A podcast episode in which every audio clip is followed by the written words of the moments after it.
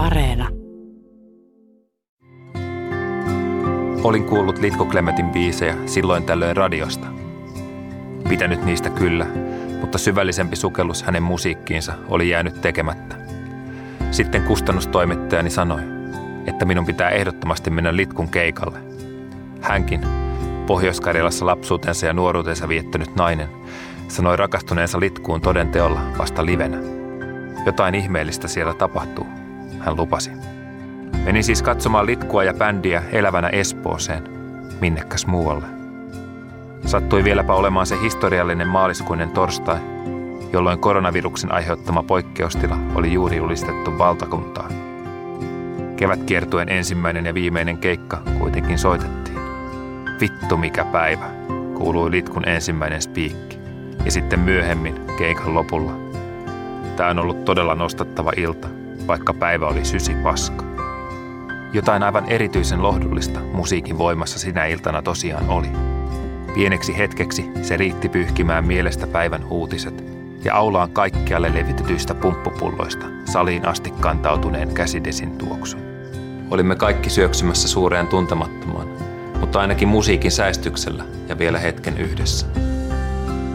Siinä erikoisena iltana sellosalissa tajusin vasta senkin, ettei Litku Klemettiä oikeastaan voikaan nähdä muuta kuin lavalla. Litku on kuin Bowen Chicky Stardust, lauluntekijä Sanna Klemetin sivupersona tai mielikuvitusolento. Litku tekee sellaisia asioita, joita Sanna ei ikinä tekisi –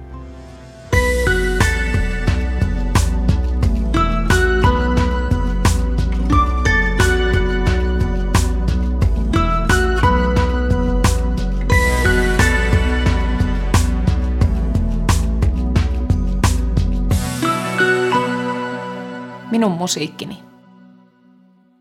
Mä oon kuunnellut paljon musiikkisia nyt ja lukenut juttuja ja ajattelin, että kadehdin yhtä asiaa sinulta. Mm-hmm. Luovaa energiaa. Sä kuvailit sitä sillä tavalla, että et oikeastaan edes shown vuoksi voi sanoa, että kärsiväsi luomisen tuskista. Että luominen on sulle helppoa ja nautinnollista. Mm. No luominen on ehkä helppoa, mutta kaikki muu on vaikeaa. Niin. Mun biisinteko on siksi ehkä niin helppoa, että, että mulla ei, että tavallaan mulla on kyllä kovat kriteerit, mutta, mutta siis mä yritän pitää niin tason ikään kuin matalana. Niin. Se on mun salaisuus. No on itse asiassa hyvä, hyvä metodi tuossa luomisessa ylipäätään, että ei anta sen itsekritiikin halvannuttaa sitä tekemistä. Joo. Ja siihen tulee sellaista vapautunutta rentoutta, jos pääsee sellaiseen tilaan, että, että se ei ole niin vakavaa se mm, mm. tekeminen. Mm. Mä en edes lue, mitä mä oon kirjoittanut usein niin kuin pitkään aikaan, just sen takia, että se ää, rima ei pääsisi niin kuin jotenkin nousemaan. tai että mm. itsekritiikki ei niin kuin väärässä vaiheessa halvaannutta sitä tekemistä. Mm. Mä ollut, olin, olin tosi tuottelias aluksi litku hommassa ainakin, mutta mm. sitten nyt mä oon vähän hidastanut ja mä oon ruvennut vähän eri tavalla silleen – vähän hitaammin tekemään myös asioita. Tai että on niin monenlaisia silleen, mm.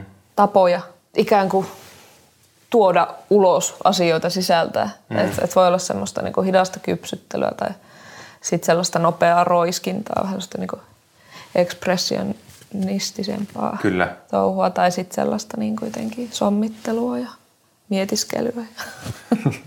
Miltä se hitaampi tekeminen on tuntunut? Onko sun pitänyt sitten pidätellä ekspressionistista puolta?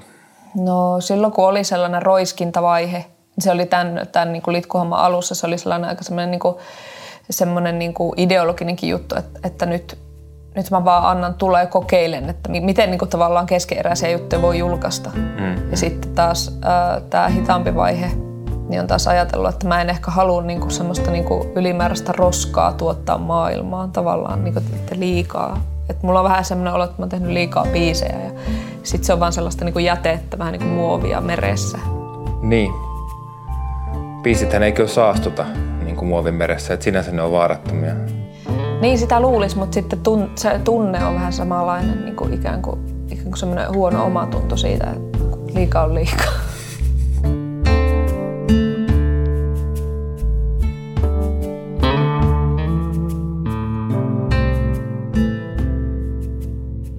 Löysin hauskan kuvauksen sun Juna Kainuuseen levyn synnystä oli varmaan, olit kuvailut impulssia näin.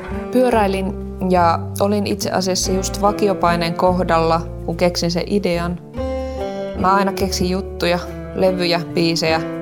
Sain päähän, että haluan tehdä rakkausteemaisen levyn, hauskan levyn, jossa tilitän mun parisuhdeasioita. Menin kotiin ja kirjoitin levylle tulevien biisin nimet. Seuraavana päivänä kirjoitin niihin sanat. Aika monet levyn kappaleista ovat yhä saman nimisiä kuin silloin kirjoitin. Noinko helppoa se oli? Se oli helppoa. Ihanaa. Ja siinä oli just se, että ei niinku ollut mitään, ei ollut mitään niinku, niinku tavoitetta tehdä jotain suurta merkkiteosta tai mitään sellaista niinku isompaa. Et, et, et se oli tarkoitus olla semmoinen pikkuinen kasettijulkaisu. Mm, mm. Ja se tuli mun päähän. Monesta tulee vaan päähän semmoinen kokonaisidea. Ja sitten tekee sen niinku, sen ikään kuin hahmottelee sen semmoisen luonnoksen siitä ja sitten siis kyllä mä sinä iltana kirjoitin niin kuin pari Joo. biisiä jo ainakin, jotka tuli sitten siihen levylle. Mullakin on aina ollut sellainen tunne, että kirjoja, romaanin ideoita on itse asiassa niin kuin helppo keksiä. On helppo keksiä, että mä kirjoittaisin tämmöisen ja tämmöisen mm. romaanin. Mm. Kiinnostaisi kirjoittaa monenlaista. Pienoisromaania, joku dekkarikin olisi ja Päivä Ikeassa romaani on sellainen, jota mä oikeasti joskus haluaisin kirjoittaa episodiromaani Ikeaan. Mutta tota, vähän kirjallisuudessa se ongelma, että se kestää niin pirun kauan niin kuin yrittää toteuttaa niitä missään muodossa. Mm. Et biisihän on siinä mielessä ihana. Mm. Oletko saanut myös niinku pien, pienestä asti niitä ideoita? Koska musta tuntuu, että mä oon lapsena jo sain, se tuli niinku päähän. Joo, sain. Mun ensimmäiset ideat oli kyllä siis ihan suoria kopioita. Ne oli pastisseja sellaisista jutuista, mitä mä olin lukenut tai mm. mulle oli luettu lastenkirjaideoita mm. vaikka.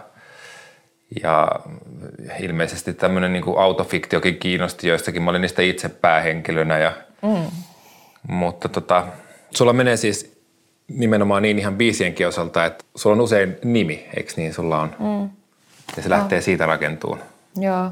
Mä kirjoitan sellaisia no, nimilist, tai siis semmoisia keksin biisin nimiä. Tai sitä mä oon tehnyt tosi paljon. Että niin kuin, mulla on semmoinen pankki tavallaan, mikä mä itse luon. Sen yhden levyn, se Ding Ding Dongin, se, se syntyi samalla lailla kuin Junakainuun se, että mä menin reenikselle ja rupesin tekemään jotain ihan hirveätä levyä mukamassa. Mulla oli tarkoitus tehdä joku hirveä humppalevy. Ja sitten tota, mä tein ne biisi, mä tein varmaan, että, nyt mä teen niin kuin 20 hirveitä biisiä. Se oli se idea. Mm-hmm. Ja sitten mä tein biisin nimet. biisit nimet. Niin jo. No. Ja sitten kun sitten kirjoittaa monta biisin nimeä, niin sitten, sitten niitä voi käyttää myös niin kuin ikään kuin semmoisena punchlineina ja semmoisena jonain avainlauseina niitä niin biisin nimiä. Tai sitten se on semmoinen pankki, että sit mä vaan sitten kokoan sieltä. Mm, mm. Että se on, se on ollut aika hauska metodi. Ei hullumpi metodi kyllä kuulostaa. Ja sulla oli siellä sitten hullu rakkauden morsian ja ding ding dong ja Kaikki joo, joo. Semmoista hullua myllytystä ja se on niinku itsellä, tai mä oon tosi leik, leik, leikillinen. mä en ole harrastunut teatteria, mutta, mutta mä oon vähän sen, niinku, sen henkinen ihminen ehkä. Mm. Mä tykkään koko ajan vähän leikkiä jotain tai pöljäillä jotain. Ne. Ja sit se on ihan uskomatonta, että mitä sieltä voi tulla, kun ei rajoita. Tai sitten sulla on korona, korona kevääseen sopiva biisi Topsipuikolla aivoon. Se, se on musta aika mainio biisin nimi itse asiassa. Se on hyvä biisin nimi, parempi ehkä kuin se biisi on se biisin nimi. niin, sä oot jo kriittinen siitä nyt sitten muutaman kuukauden jälkeen. se niin semmoinen kepeyden ylläpitäminen ei ole aina niin kuin ollut helppoa kuitenkaan. Musta se on hirveän vaikeaa säilyttää välillä se leikin tunne. Mm. Siihen tulee erilaisia, kaikenlaisia asioita. Mm kunnianhimoa ehkä tielle vähän liikaa. Joo, ja joo. paineita. Paineita ja, ja tota, arkikin tulee aina sitten eri muodoissaan helposti tota leikin ja luovuuden tielle. Mm. Mä oon siis aika jäykkä ja ankea tyyppi niin kuin muuten kuin taitees, taiteen suhteessa. Mm. Mä oon aika paljon yksin. Mä tykkään pyöräillä yksin, kävellä yksin. Ja sekin on sellaista niin kuin rasvaa sille, että mun ajatukset lähtee liikkeelle. Mä en pysty tekemään sellaista, niin kuin, sellaista erottelua niin kuin mun työlle ja vapaa-ajalle. Mäkin olen huomannut hedelmättömäksi kyllä yrittää jäsentää elämäänsä työaikaan ja vapaa-aikaan tiukasti tällaisessa ammatissa. Joo, mutta kyllä se mulle aiheuttaa toi tavallaan tuo työajattomuus paljon, paljon sellaista, mitä mä yritän, on yrittänyt käsitellä turhaan, niin että et, et paljon sellaista niin kuin ahistusta ja kaikkea huonommuuden tunnetta, kun mä en ole niin kuin oikeissa töissä. Et, et se on hyvin iso osa mun elämää on semmoista ahistusta, että tuku ei ole niin kuin ei, ei ole mitään syytä herätä aamuisin tavallaan. Haluaisitko sä olla ihan sitten niin kuin oikeassa töissä? Kyllähän mä oon niin kuin, ä, ammatis, mikä tämä nyt on tämmöinen niin kuin, siis kutsumusammatissa. Mm. Tai siis en mä osaa mitään niin. muuta tehdä. Sä paitsi sä oot oikeassa töissä, tämä on niin vaarallinen tämä termi, mitä mä äsken käytin. On aika paljon ihmisiä, jotka ajattelee ihan tosissaan, että meidän kaltaiset ihmiset eivät ole mm. oikeissa töissä tai mm. töissä missään. Mm.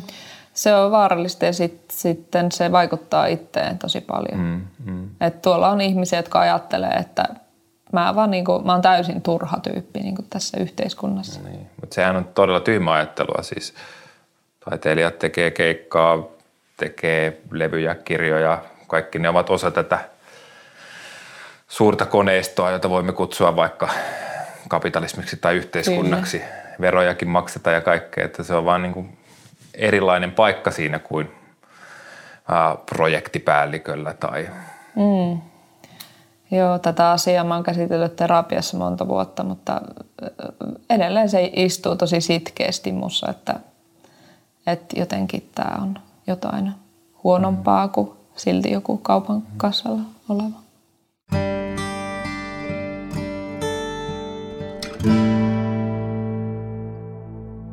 Työni on taideteoreettisesti suuntautunut etnografinen tutkimus. Se käsittelee vastanimettyä musiikinlajia, jonka kuvaaminen aiemmilla käsitteillä ei ole ongelmatonta. Tutkimani musiikilaji on undie. Undie on nimitys uudelle suomalaiselle underground-musiikille, joka sisältää ominaisuuksia sekä underground- että indie-musiikista. Undie on elävä, mutta suuren yleisön katselta piilossa oleva musiikkikulttuuri, jonka verkosto levittäytyy ympäri Suomen. Millaista oli tehdä gradua? Se meni sille yllättävän kivuttomasti. Mä oon ollut aina tosi kiinnostunut ilmiöistä ja silleen, no kiinnostunut ymmärtämään sitä, kai se humanismi on, että yritetään jotenkin tiedon valossa ymmärtää jotain asioita. Se, mikä on jännää, niin kiinnittää huomiota, että sä tutkit samaa asiaa, jota sä teet? Mulle taiteen tekeminen on tut- tutkimista mun mielestä. Tai no siis niin. mä niinku tutkin sitä taiteellista ilmapiiriä ja, ja kaikkea, mitä on tehty. Mulla on ollut tosi tärkeää niin kuin tavallaan ymmärtää, mitä kaikkea musa on tehty ja miten on tehty, mitä ne on ajatellut, miksi ne on tehnyt semmoista, mitä kaikkea musa ylipäätänsä on mikä siihen vaikuttaa, mikä on se yhteiskunnallinen niin kuin, tavallaan konteksti niille asioille ja kaikkea tällaista. Et mä oon ollut sille ihan helvetin kiinnostunut aina siitä, mutta mä oon työläisperheestä, siis täysin niin kuin, ei, ei mulla ollut mitään hajua. Ja siksi mä oon halunnut ymmärtää siksi mä menin yliopistoon, että mä voisin jollain tavalla ymmärtää. No, mutta puhutaan tuosta Andiesta vielä. Hyvin kiteytät sen ristiriidan, mikä siinä on Tämä ei taida olla tuolta vaan haastattelusta, että alakulttuurihääriminen on jatkuvaa taiteilua hyväksyttyjen sääntöjen, estetiikan ja oman rohkeuden välillä. Mm. Mm. Että se, mun mielestä se jännite on siinä, että ollaan ulkopuolella valtavirrasta ja haetaan vapautta, mutta samallahan yhteisö voi tehdä tosi tiukat säännöt itse asiassa mm. itse, että Kyllä. tällainen musiikki on hyväksyttyä, tämä mm. toimii, tämä on hyvä. Mm.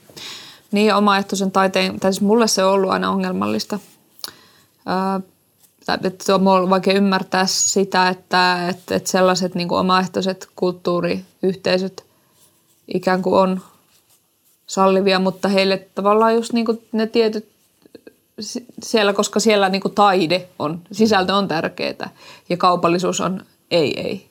ää, taide on itsensä arvosta, niin sitten sit sehän tarkoittaa sitä, että siellä niinku arvioidaan hirveästi sitä, että mikä on hyvää ja mikä ei. Niin. Ja sitten toisaaltahan niin kuin noihin tuollaisiin alakulttuureihin tommosiin liittyy monesti sit sellaista yhteisöllisyyttä ja ehkä semmoista matalan kynnyksen toimintaa, että tavallaan, että kaikki voi, vähän sellaista punk-ajatusta, Niin. että kaikki voi perustaa bändiä ja kaikki voi alkaa vaan tekemään. Mutta kyllä mäkin huomasin, että silloin joskus, kun mä tein vähän niin kuin vääränlaista musaa silloin aikanaan, niin en mä päässyt mihinkään porukoihin. Mä päässyt niihin piireihin, enkä niin kuin saanut keikkoja ja en, en saanut sellaista yleistä niin kuin hyväksyntää ja tälleen. Et, et esimerkiksi se proge oli, niin kuin, proge on Suomessa mun mielestä semmoinen, joka on tosi out, niin kuin Niin. niin. ollut tosi kauan, niin kuin, että kukaan ei halua oikein mitään proge-bändejä mihinkään tai niitä ei ehkä edes ole hirveän paljon tällä hetkellä. Niin. Niin. Mutta niin, että se on tosi ristiriitasta. Ja ehkä mä oon pystynyt niinku sitä silleen katsomaan ulkoapäin, koska mä oon tosi ulkopuolinen kaikista skeneistä. Mä en ole missään skeneessä.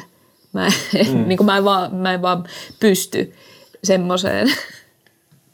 No millaista musiikkia sä vihaat? Mikä, mitä sä inhoat? No siinä mielessä mä oon niinku tosi musatieteilijä, henkinen edelleen, että et yhä enemmän mä vaan niinku, mua kiinnostaa Niin. kaikki.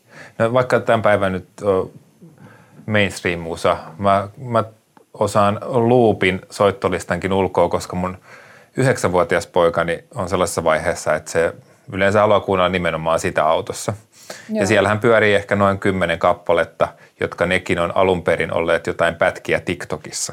Se Okei. kierto menee niin kuin sillä tavalla. Mutta siis tosi, tosi kiinnostava ilmiö tuokin. Tai, tai silleen, Niin. että mä suhtaudun koko ajan enemmän musaan silleen, niin kuin, että mä, mua kiinnostaa kaikki. Niin. Niin. Koska ennenhän mä olin siis ihan hirveä snobi. Siis mä to, toki niin kuin mä oon ollut ihan hirveä musanörtti ja sellainen niin kuin, varsinkin nuorena niin kuin kaikki radiosta tuleva oli paskaa ja, ja sitten nuorena aikuisena oli hirveän varma, että mä tiedän mitä on hyvää musaa ja muut noi ei tiedä ja tämä on hyvää musaa ja, ja tämän takia ja nämä ei ole kuunnellut, nämä ei tunne musahistoriaa ja siis mä olin niin kuin just hirveä sellainen raivostuttava elitisti tavallaan siinä.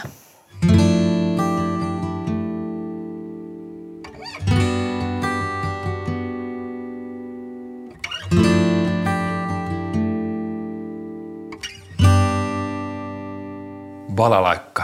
Joo. Eikö että idea balalaikan soitossa oli se, että sä olit kyllästynyt soittamaan progea pianolla, että biiseistä oli liian monimutkaisia? Joo, ja sitten litkuhomma lähti sille 2014, että mä rupesin tekemään niinku folk kautta rock biisejä niinku tämmöisellä soittimella, mitä mä en osaa soittaa, että olisi vaan niinku muutama sointu mm. hallussa. Ja sitten, tota, ja sitten se niinku kyllä toimi tosi hyvin, että tuli tosi erilaista matskua. Ehkä sä voisit näyttää mulle vähän, miten soitetaan balalaikkaa. Niin, tai miten mä, mä soitan balalaikkaa. No, mutta vielä parempi. Soita balalaikkaa niin kuin Litku Klemetti. Niin, niin, kyllä opetusvideo. Niin. Eli C-duuri on tässä tälleen, tästä kaksi.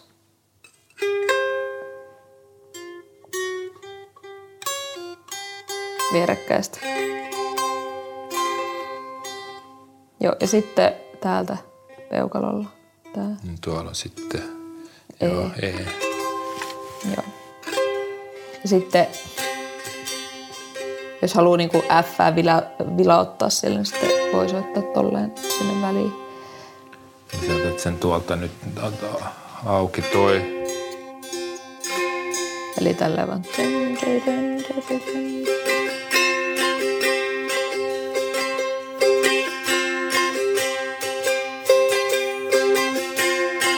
Tälle mä aloitan se En elä. En elä vaan ootan parempaa aikaa kevään. Piiloudun onneltani ja loppua pelkään. Sitten tulee aamoli. Sen saa Eli tuolta. se on, Eli vaan nämä kaksi.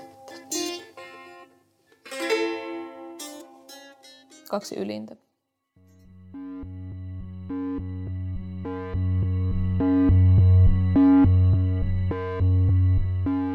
Halusin olla erilainen kuin tavalliset ihmiset, mutta en tiennyt mikä se vaihtoehto olisi. Kuuntelin iskelmää ja progea ja pukeuduin ihan ihme vaatteisiin. Minua koulu kiusattiin.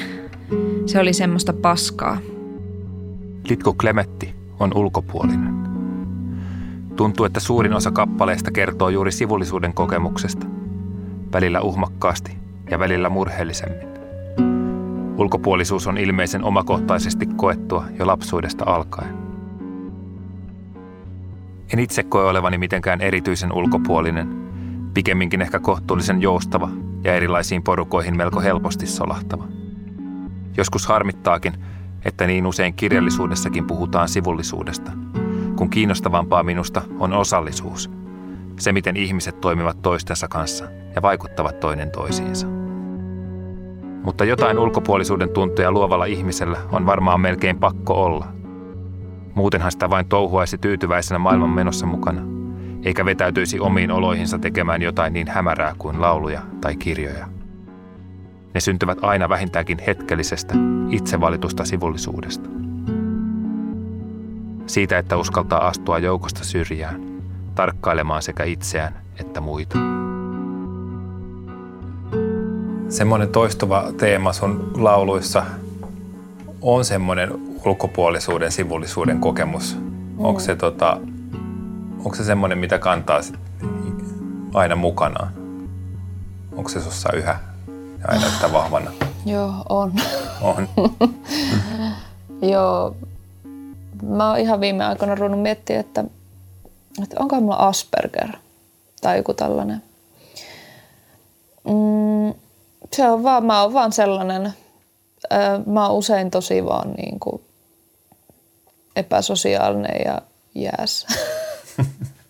Mutta sitten on alkanut miettimään, että no en mä vois, en mä niinku vois sille mitään. Tai niinku, ei, ei musta tuu sellaista niinku aurinkoista sosiaalista pantteria niinku ikinä. Kyllä mä välillä oon, kyllä mulla on semmoisia kausia, että mä saan, se on helpompaa mulle. Mutta se tulee varmaan niinku vaan siitä, että mä vaan niinku oon silleen sisäänpäin kääntynyt niin. ja jotenkin juro osa siitä on ehkä sitä jotain kainuulaisuutta ja sellaista kasvatusta tai jotain, minkälainen mun perhe on. Ja sitten osa luonteesta ja osa ehkä jotain tuollaista niin pientä, pientä autistista taipumusta. Öö, Mutta sitten taas mitä tapahtuu lavalla, niin se on niin kuin, Niin sehän onkin jotain ihan muuta. Se on sitten jotain muuta, koska, ja se on aina ollut niin ja siksi mä varmaan myös haluan esiintyä kuitenkin, vaikka se on mulle aika niin kuin, rankkaa välillä. Mm, mm. Koska se ei myöskään aina onnistu, että mä niin kuin vapaudun. Mutta aika usein se kuitenkin, usein jotain tai aina jotain tapahtuu kuitenkin. Niin. Silleen, että et on myös semmoisia keikkoja, että mä oon niin kuin itkenyt koko keikan ja – ja sitten mä kuitenkin yritän tehdä jotain siitä tila, tilanteesta. Että se olisi sitä improvisaatiota, että mä kaadan sitten vesipullon päähän ja koitan jotakin repiä siitä mun vihas, vihaisuudesta tai tällaisesta. Niin kuin. Tavallaan tuo tekee niin kuin mahtavan esiintyjän, että jos se tilanne on myös aidosti auki, niin kuin toi kuulostaa, että sä et välttämättä tiedä millaisessa tilassa sä sinne niin kuin Joo, lavalle ei, menet ei koskaan tai tiedä. mitä siellä tapahtuu. Joo. Paitsi täytyy sanoa niin kuin kaikille Suomen naisille, jotka esiintyy varmaan tietää, että jos on PMS, nyt mulla on PMS, niin, niin mä, mä vaan itken. Hmm. Niin kuin, mä oon vielä, niin kuin, vielä niin kuin tuplasti sellainen jurompi ja ankeempi ja itkusempi. Ja sit, et on ollut keikko, että mä oon pelkästään itkenyt, ja ei ole niin kuin, mutta silti on oltu, oltu siellä lavalla. Niin. Ja varmaan kontakti yleisöön on syntynyt siis silloin sitäkin kautta. Niin. No jotain hämmennystä ja sitten ehkä, ehkä ihmiset tykkää siitä, että, siellä, niinku, että siinä on vähän sellaista vaaran tuntua, että niinku toi on oikeasti tollanen, että se ei niinku, että ei ole mikään semmoinen käsikirjoitettu show. Sittenhän on myös tämä tietysti, että Litku Klemetin suhde Sanna Klemettiin, että se on kuitenkin nimeään myöten erotettu vähän mm omaksi hahmokseen. Miten sä sen koet? Onko, onko se niin kuin sivupersona tällaisessa Chicky Stardust-hengessä? No onhan siinä sellaista rock-glamouria. mä, uskon, mä uskon sellaiseen rock romantiikkaa ja sellaisen mä haluan, että mä voisin, niin kuin, että tämä voisi olla niin kuin jännää ihmisten seurata. No miten se litku löytyi? Asetuiko se peilin eteen ja, ja näit siellä litkun? Houkuttelit sen esiin vai muistatko sellaista hetkeä? No siis tämä tuli just silleen niin kuin päähän, että mä olisin tämmöinen litku. Joo. Mä muistan vielä sen hetken kyllä hyvin. Missä se tapahtui? 2014. Jyväskylän kirkkopuistossa kävelin. Ja sitten tota, sit se tuli, että, että, niinku, että semmoinen niinku visuaalinen niinku näkyy jostain levyn kannesta ja semmoisesta, että, että nyt mun pitäisi olla tämmöinen artisti, tämmöinen litku, tämmöinen mm. raju tyyppi. Ja aika pian sen jälkeen mä sitten aloin tekemään niitä biisejä. Ja, niin kuin, että kyllä mä tartun aina toimeen, jos mä saan jonkun idean. Niin. Niin kuin heti. Ja yleensä vie ne loppuun asti. Mm. Onko litku jotenkin jopa supersankarityyppinen hahmo, että se pystyy mihin vaan? No on se semmoinen ja se on antanut mulle hirveästi sellaista niin kuin, myös paljon hyvää on tapahtunut tämän niin kuin artistiuden kautta mulle, myös niin kuin Sannalle.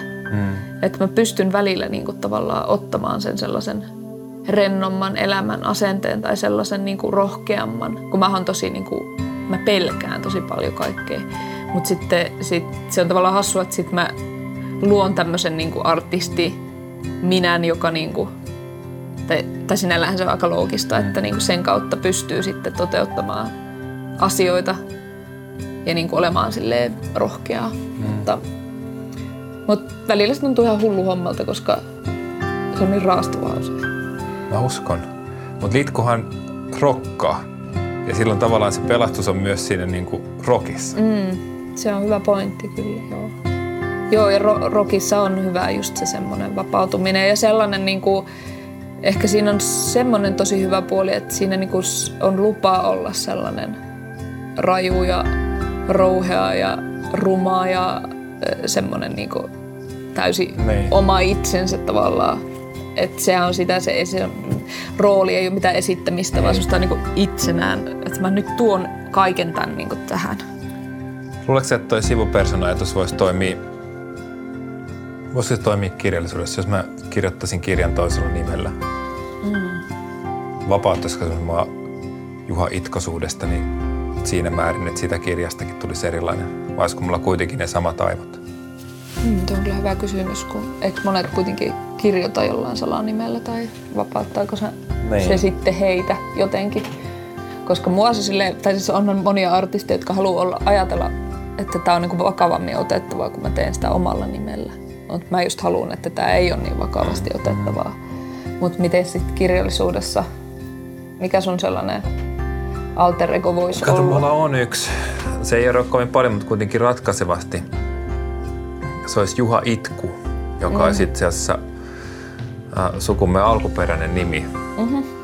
Kaikki itkoset ovat äh, samaa sukujuurta ja esi-isämme oli äh, tämmöinen itkiä ihminen, Lauri Itku, siis tuolla okay. niin 1300-1400-luvulla, joka kiersi Laatokan Karjalan ja päätyi Leppävirrolle. Mm-hmm.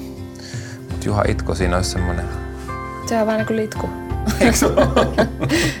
Mäkin on siis, mulla on niinku se, että jos mua itkettää, niin sit mä oon itku klemettisellä lavalla. Joo. Joo. Mutta se on silleen, että niinku, haluuko olla, mitä se on se vakavasti otettavuus tavallaan, että et lyökö niinku asioita läskiksi vai, anta, vai suhtautuuko niihin vakavuudella. Ja niin. Mulla aika paljon vaihtelee tavallaan se. Kyllä mä aina sit kallistun sinne kepeyteen tavallaan. Mä ajattelen, että se voisi olla mun heiniä enemmän. Koska mä ite, mähän en ole siis hauska tyyppi niin kuin tälleen, mutta mä yritän sitten vapauttaa sitä kepeyttä tavallaan.